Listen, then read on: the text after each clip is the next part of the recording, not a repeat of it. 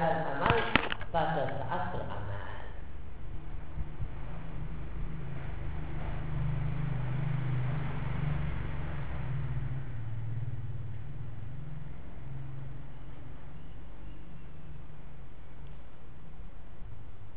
Oleh karena itu maka sebagaimana kaidah yang telah kita singgung di pertemuan yang lewat bahasanya ya, al masyakkah itu bukanlah maksud syari.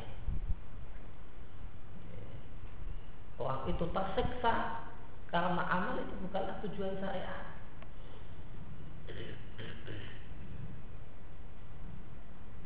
Tujuan syariat bukanlah bagaimana orang itu tersiksa.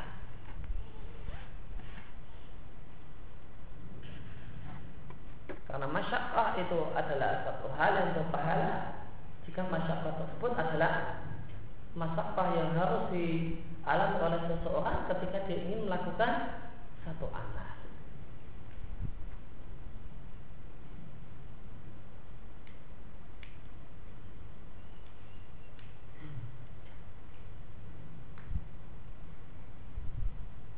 Maka anggapan bahasanya e, masyakkah itu adalah qasdul masyaqqah itu adalah masyru' itu adalah satu hal yang tidak benar.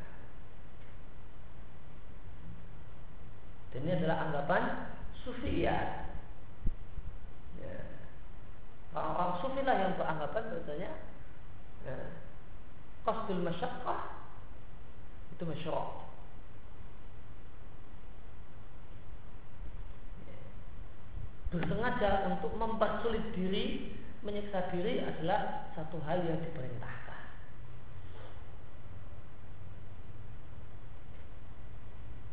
Dan tidak Karena masyakkah yang berpahala adalah masyakkah yang statusnya tabi.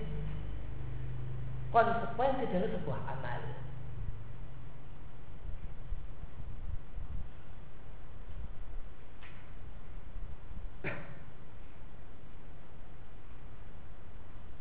bukan maksud. Bukan maksud dari syariat dan maksud dari amal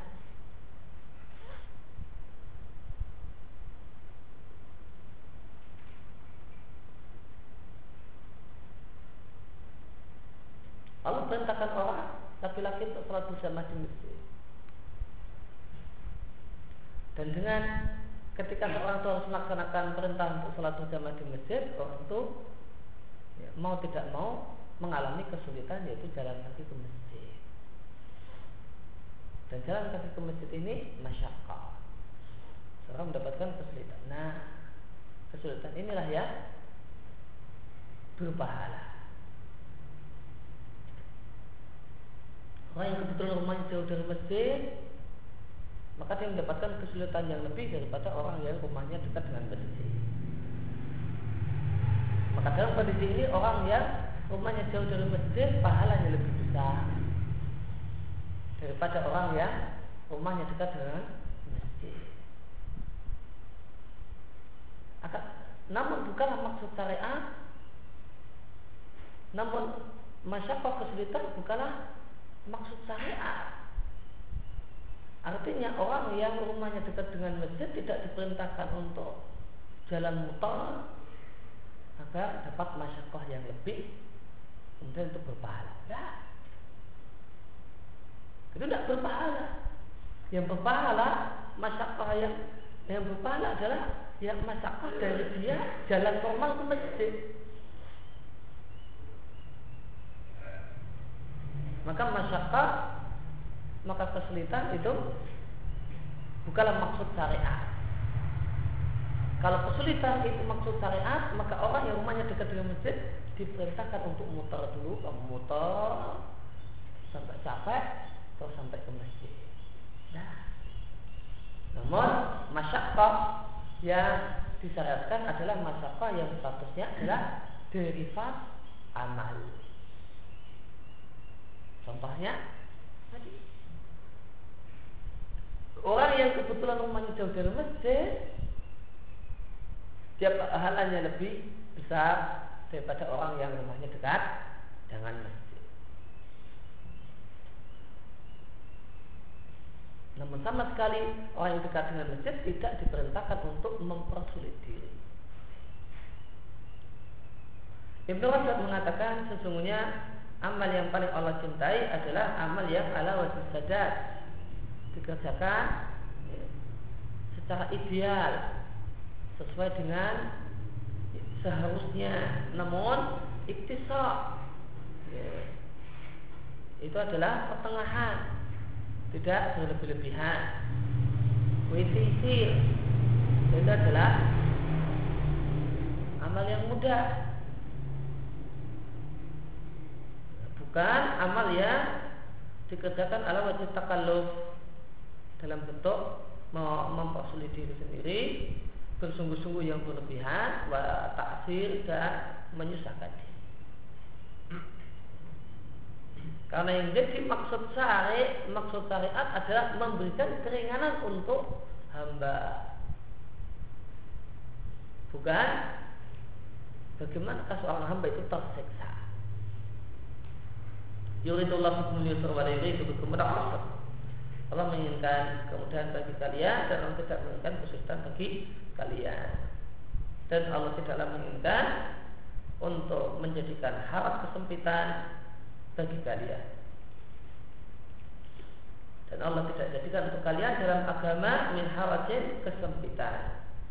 Dan Nabi Shallallahu Alaihi Wasallam bersabda, Yaskir wa asiru, permudahlah jangan tersulit. Dan Nabi Shallallahu Alaihi Wasallam berkata kepada para sahabat dalam kisah Arab Badui yang kencing di masjid, kemudian para sahabat menghasib mereka uh, Badui ini, maka Nabi salahkan para sahabat dengan Nabi katakan fa inna ma muyassirin. Ya, kalian itu diutus atau dibangkitkan dan dimunculkan untuk memberikan kemudahan bukan untuk mempersulit dan menyusahkan. Maka termasuk bentuk menyusahkan adalah apa yang dilakukan oleh para sahabat yang meminta orang Arab Badui tersebut yang sedang kencing untuk saat itu juga menghentikan kencingnya. Ini mempersulit orang lain.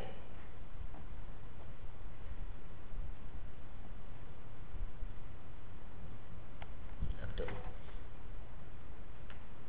أن الأحكام الشرعية مبنية على تيسير ورفع الحرج عن المكلفين فمن ذلك أنها مشروطة بالقدرة والاستطاعة وأنها قائمة على تحقيق مصالح الخلق ودفع المقاصد عنهم وفي كلام ابن رجب الثابت ما ذلك ويبينه أن الأحكام الشرعية لا la tubna ala suwari an-nadirati. Balil ibratu bil kasiri al-ghalibi. Walau furida wujudu ma, wujudu maslahatin maslahatin uzma fi suratin ja, ja, juz'iyatin fa inna hikmatallahi subhanahu wa ta'ala aula min mura'ati hadhil maslahati al-juz'iyati allati fi mura'atiha allati fi mura'atiha ta'tilun tahsilu maslahati maslahati akbar wa hamma. Wa qaidatu syar'i wal qadari tahsilu a'la al maslahataini wa in fata adnahuma. Wa dafu a'la mafsadataini wa in waqa adnahuma.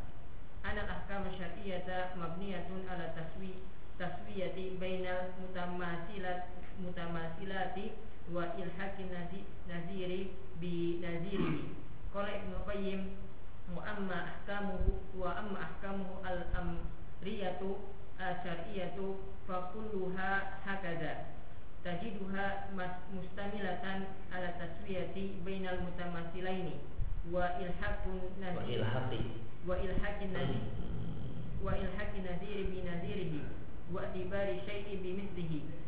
والتفريق بين المختلفين وعدم تسوية وعدم تسوية أحدهما بالآخر وشريعته سبحانه منازهة أن تنهى أن تنهى عن شيء لمفسدة فيه ثم تريد ما هو مستقبل على تلك المفسدة أو مثلها أو أزيد أزيد منها faman jawaza dzalika ala syariati fama fama arafaha haqqa ma'rifatiha haqqa ma'rifatiha wala qaddaraha haqqa qadriha wa kaifa yuzannu bi syariati annaha tubihu syai'an li hajatil mukallafi ilaihi wa maslahat wa maslahatuhu wa maslahatihi. wa maslahatihi wa maslahatihi summa tuhar tuharrimu ma huwa ahwaja Ma huwa ahwaju. ilaihi wal maslahatu fi ibadatihi azhar fi ibadihi azharu wa hadha min amhalal mahal min amhalil mahali Nah. Kemudian hukum syar'i dibangun di atas prinsip memberikan kemudahan, menghilangkan kesulitan dari mukallaf. Di antara buktinya adalah syariat e, masyrutatun itu bersyarat e, dengan kemampuan dan kemampuan. Dan buktinya bahasa syariat itu tegak di atas prinsip mewujudkan maslahat makhluk dan mencegah bahaya dari mereka. Dan dalam perkataan Ibnu Rajab yang lewat terdapat penjelasan yang yukarir menegaskan hal tersebut dan menjelaskannya. Kemudian kaidah berikutnya bahasanya hukum syariat tidak dibangun di atas suar an-nadhira. Tidak di- dibangun di atas eh, gambaran yang langkah-langkah terjadi. Bal al-ibratu bil katsiri al-ghalibi bahkan jadi tolak ukur adalah manakah yang dominan dan manakah yang manakah yang banyak dan mana yang dominan.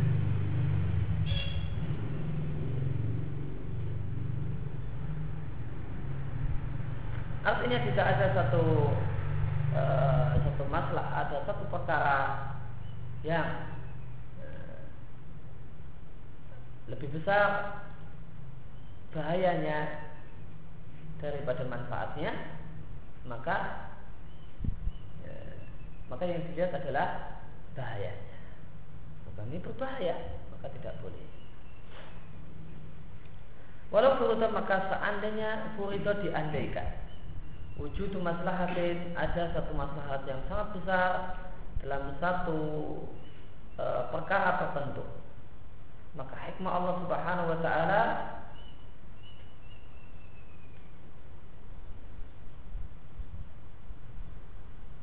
aula lebih layak daripada memperhatikan maslahat eh, yang parsial yang dengan memperhatikannya akan meninggalkan dan menghilangkan maslahat yang besar dan lebih penting. Dan kaidah syariat dan juga kaidah realita adalah mewujudkan maslahat yang lebih tinggi meskipun menyebabkan hilangnya maslahat yang lebih rendah dan mencegah bahaya yang lebih tinggi meskipun menyebabkan terjadinya bahaya yang lebih rendah.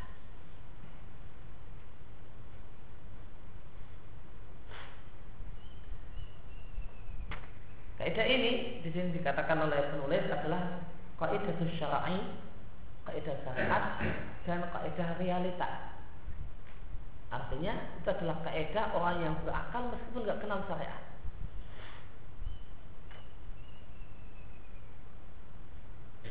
Kaidah orang yang punya akal sehat meskipun tidak kenal syariat. Ketika dihadapkan pada dua pilihan, dia harus milih salah satu. Dia harus milih salah satu. Ini menguntungkan semua. Namun nggak bisa dua-duanya diambil, harus milih satu. Gimana kata orang yang punya akal sehat meskipun tidak tahu syariat? Ambil yang maslahatnya lebih besar meskipun maslahat yang kedua harus hilang. Itulah kaidah orang berakal meskipun nggak tahu agama meskipun kafir. Ya, meskipun kafir. Ketika dihadapkan padanya dua permasalahan semuanya bahaya semua. Lalu dia harus milih nggak bisa dia menghindari salah satu. Atau dua-duanya nggak bisa. Pilih salah satu. Saya nggak mau ini dan nggak mau itu. Nggak bisa. Kamu harus pilih.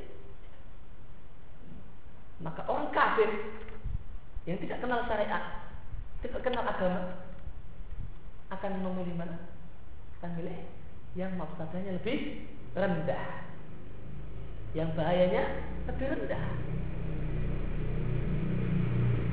Orang bisnis dihadapkan pada satu situasi sulit, semuanya bikin rugi.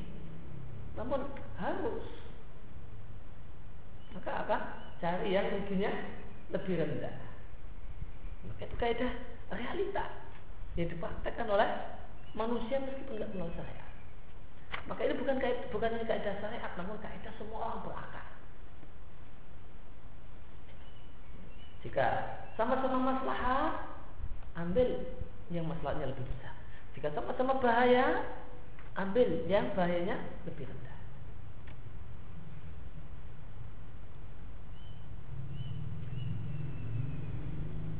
Kemudian berikutnya adalah bahasanya hukum-hukum syariat dibangun di atas prinsip menyamakan hal-hal yang sama.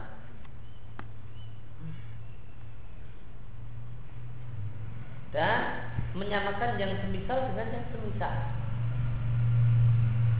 Ibnu Qayyim mengatakan adapun hukum-hukum Allah yang merupakan hukum syar'i maka seluruhnya seperti itu. Itu menyamakan yang sama. Maka jumpai hukum-hukum Allah itu mengandung prinsip menyamakan dua hal yang sama dan menyamakan yang semisal dengan yang semisal.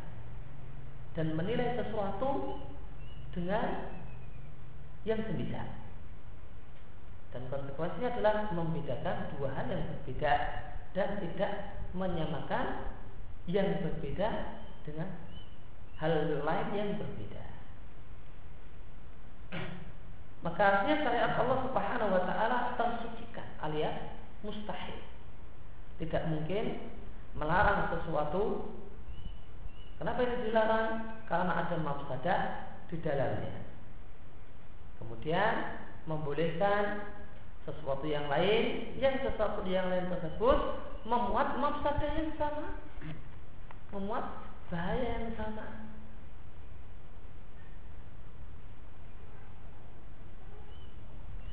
atau bahaya yang semisal atau bahkan bahaya yang lebih besar?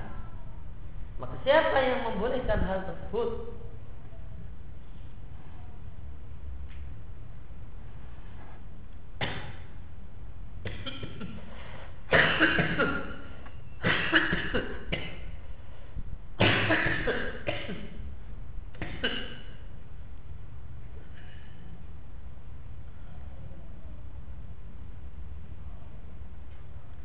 Faman jawaza dzalika ala syariat. Maka siapa yang membolehkan hal tersebut terjadi dalam syariat? Maksudnya, maka siapa yang mengatakan mungkin terjadi dalam syariat? Boleh di sini maksudnya mungkin. Mungkin terjadi dalam syariat, syariat melarang satu hal karena satu mafsadah, karena ini mengandung bahaya,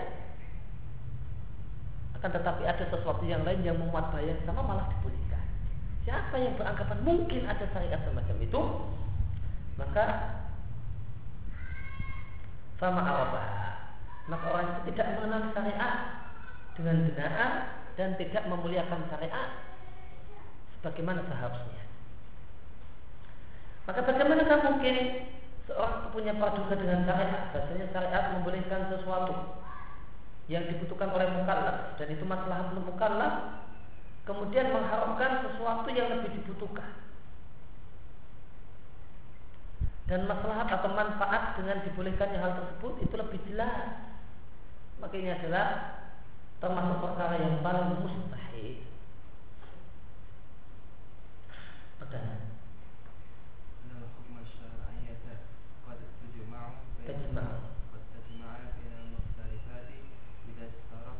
إذا استرقوا طرفه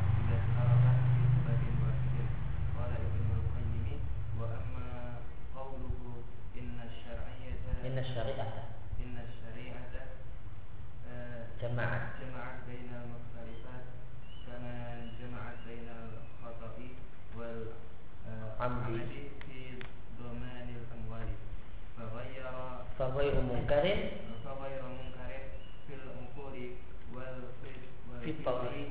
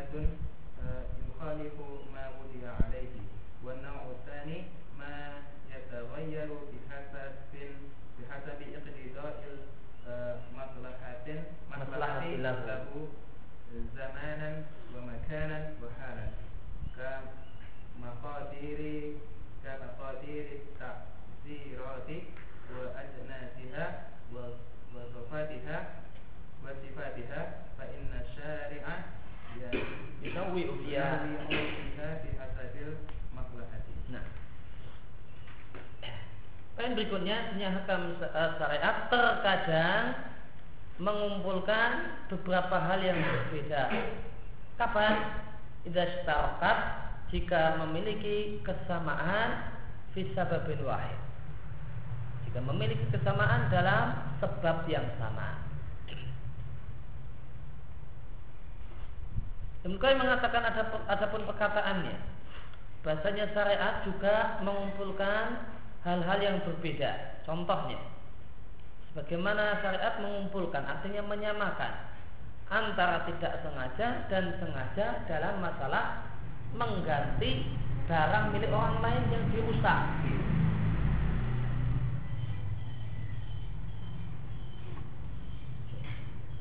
Ada orang yang membanting merusak piring milik orang mau dia merusaknya dengan dibanting alias sengaja atau kesenggol alias tidak sengaja wajib ganti hukum syariat. Maka ada orang yang ya, mempertanyakan kaidah nomor 12 dengan mengatakan memberikan contoh nyatanya banting piring sama nyenggol piring sama-sama wajib ganti piring. Kan padahal beda. Ini banting piring ini nyenggol piring. Kok hukumnya sama? Sama-sama ganti. Maka Ibnu Qayyim memberikan jawaban, maka hukum semacam ini bukanlah hukum yang aneh.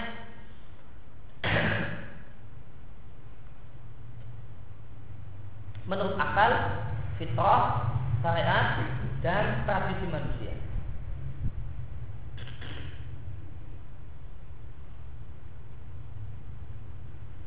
Maka tidaklah aneh menurut akal sehat dan fitrah yang sehat adanya kesamaan bagi hal-hal yang berbeda-beda. Kesamaan dalam hukum, hukumnya sama. Tiba karena melihat kesamaan dari hal-hal ini dalam sebab hukum. Maka tidak ada halangan adanya kesamaan untuk hal-hal yang berbeda di amrin dalam satu perkara yang perkara tersebut menjadi ilah hukum bahkan inilah kenyataan maka berdasarkan dan di atas maka tidak sengaja dan sengaja dalam merusak barang milik orang lain itu punya titik kesamaan. Apa titik kesamaannya? Al-itlaq. Merusak barang milik orang lain. Dan merusak barang milik orang lain inilah yang menjadi ilatun lidoman. Sebab adanya hukum abdoman kewajiban untuk mengganti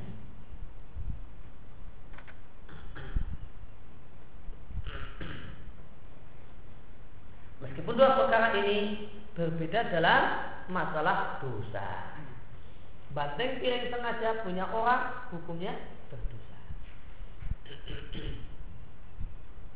tidak sengaja nyenggol tidak dosa. Namun sama-sama wajib ganti. Kenapa dua hal yang berbeda ini hukumnya sama?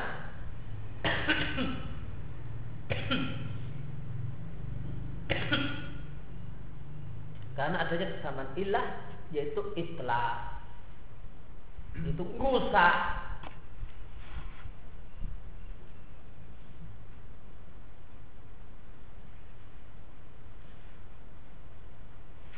maka mungkin saja beberapa hal yang namanya berbeda itu diberi hukum yang sama jika memiliki kesamaan sebab kesamaan ailah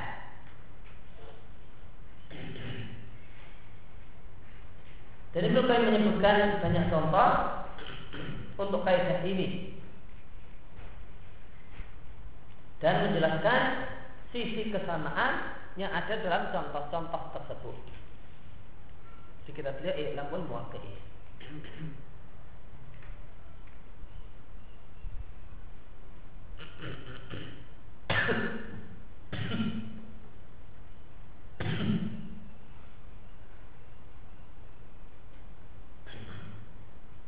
Kemudian hukum syar'i itu ada dua macam. Ada hukum yang permanen, tidak mengalami perubahan dan tidak boleh beristihad di dalamnya. Duhur empat rakaat, subuh dua rakaat. Itu bagus. Bila kiamat saat, nanti ya sampai kiamat subuh tetap dua rakaat. Tidak ada istihad. Satu istihad, subuh jadi tiga rakaat. Kemudian yang kedua adalah ada hukum yang mutaghayyirah.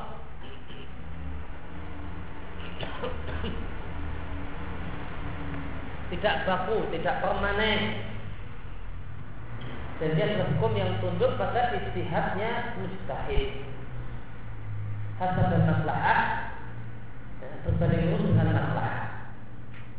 Maka hukum ini berbeda-beda antara person dengan person yang lain dan antara satu tempat dengan tempat yang lain. Ibnu Qayyim mengatakan hukum itu dua macam. Ada yang pertama tidak mengalami perubahan. An halatin wahidah. Kondisinya itu sama.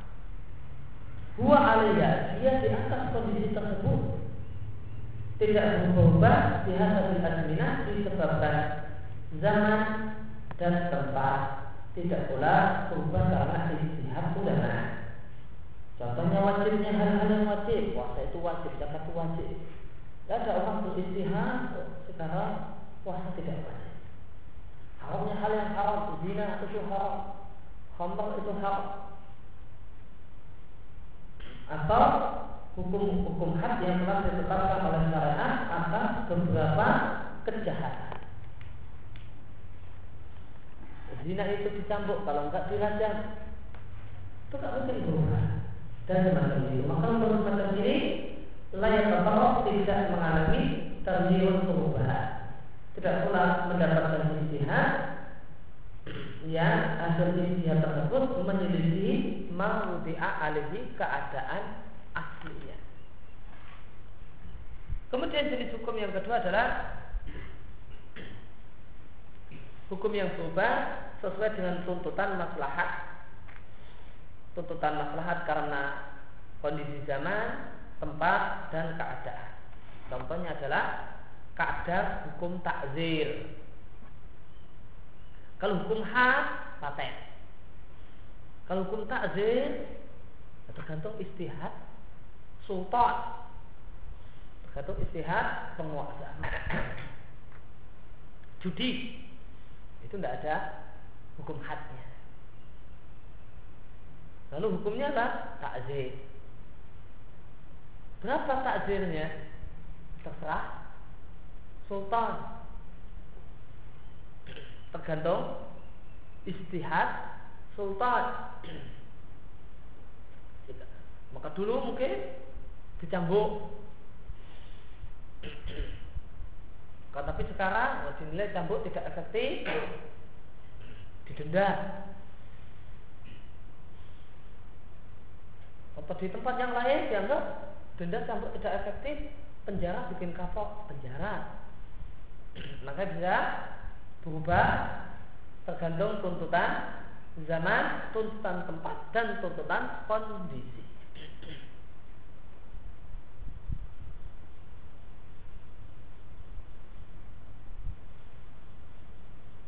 Maka hukum takzir yang berbeda misalnya dengan e, misalnya takzir judi di zaman e, misalnya Umayyah tidak kita katakan wah ini mengubah hukum dulu di zaman ini jadi itu hukumannya semacam ini tidak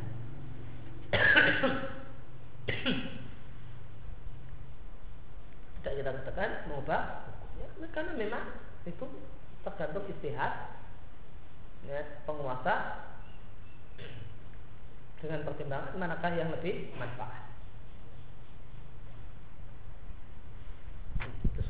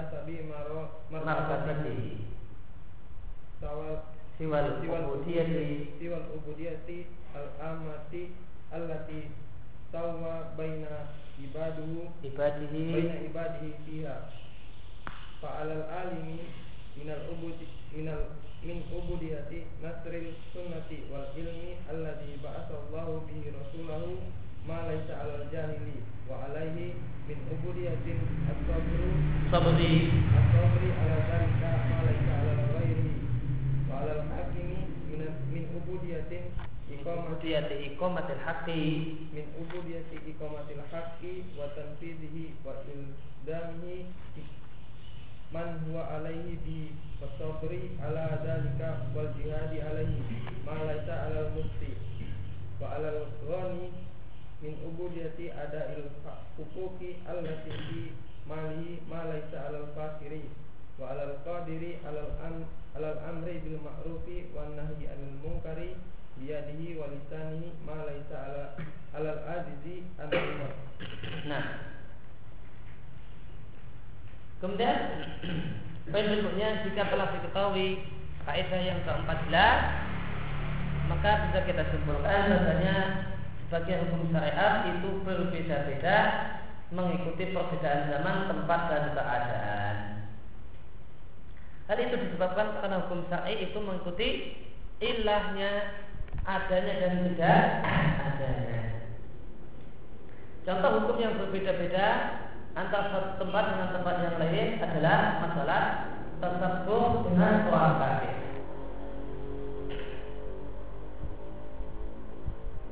Maka satu di tempat ini, misalnya di Saudi orang pakai jin itu tersebut dengan orang kafir. Orang lihat orang pakai oh, orang Amerika. Ternyata, enggak kok berjin kok ternyata orang Arab. Maka di tempat ini maka jin hukumnya haram. Maka tapi pindah ke Indonesia orang pakai jin itu tidak ada dalam bayangan kita ini orang Nasrani.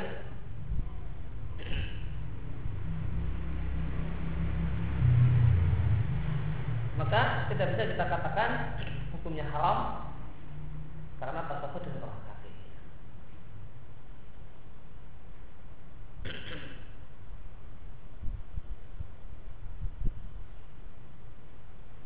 Contoh hukum yang berbeda-beda antara satu tempat dengan tempat yang lain adalah libasus syuhrah.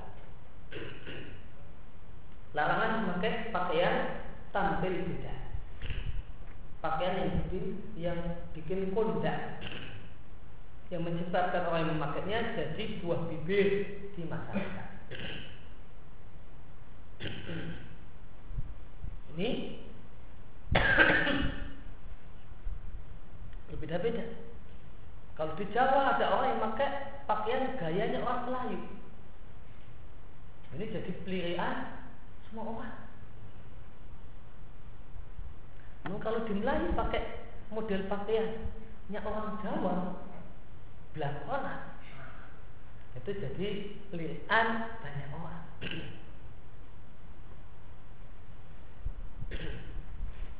Maka di sini tidak boleh.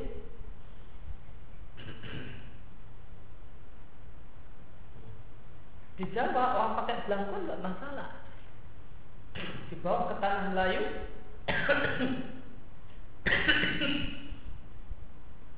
pakai pakai belakon jadinya tidak boleh.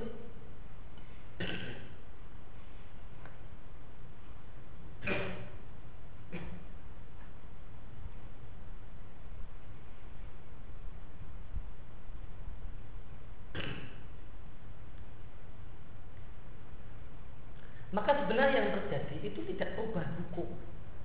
Hukumnya tidak berubah. Terlarang memakai libas sesuatu Sebenarnya tidak, tidak berubah. Cuma berbeda contohnya. Hukumnya satu. Hukumnya tidak berubah. Memakai pakaian khas orang kafir haram. Tidak berubah. Di Saudi, di Indonesia, di tempat yang lain tidak berubah. Ini jadi masalah. Apa contoh pakaian yang merupakan ciri khas orang kafir? ya, hukumnya tunggal. Maka tidak berubah. Oleh karena itu di sini penulis mengatakan yang paling berbeda. berbeda. Bukan berubah. Di sini pakai libas susuh haram, di sana pakai libas suruh tidak haram tidak, tidak berubah. Cuma berbeda. Di sini pakai belangkon boleh, di sana pakai belangkon tidak boleh. Dan kenapa ini terjadi perbedaan? Karena apa? Karena hukum syar'i yaitu ma'af. Hukum syar'i itu mengikuti ilah. Nah, belangkon di sini itu tidak mengandung suhro. Memakai belangkon di sana mengandung suhro. Maka hukumnya berbeda. Maka jin di sana itu mengandung tasawuf bil Di sini tidak mengandung tasawuf bil maka perbedaan ini terjadi karena hukum itu mengikuti ilah. Ketika ilahnya ada maka hukum ada, wa adama dan ketika ilahnya tidak ada maka hukum tidak ada. Ini juga dalil yang menunjukkan bahasanya syariat datang untuk mewujudkan masalah manusia dan ketika saya dari manusia. Dan tetap itu berbeda dari, dari satu kenyataan atau realita pada realita yang lain.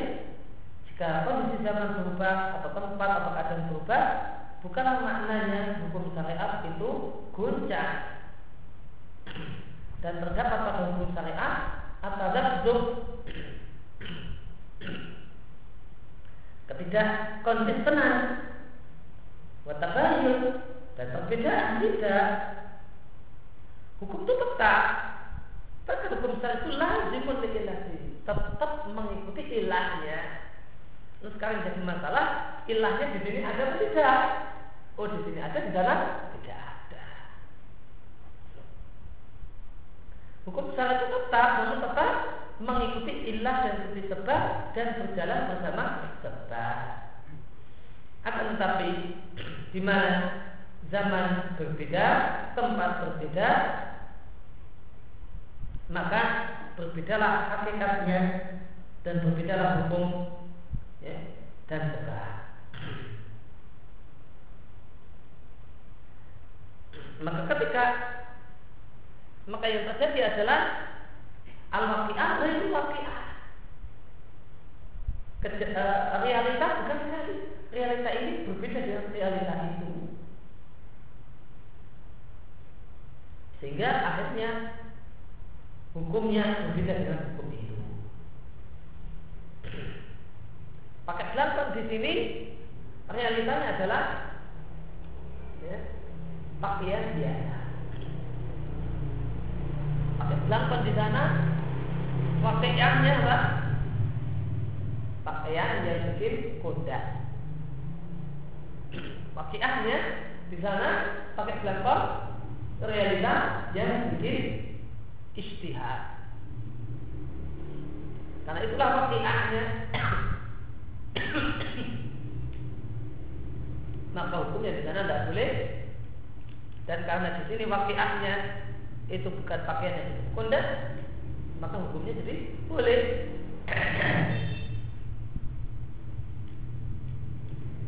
Adapun sebuah hukum syar'i itu berbeda ketika ada dua kejadian dan kejadian itu sama hakikatnya dan kejadian tersebut memiliki kesamaan nilai dan sebab makanya tidak mungkin terjadi abadan sama sekali. Ya, demikian kita pada pagi ini. Wassalamualaikum warahmatullahi wabarakatuh.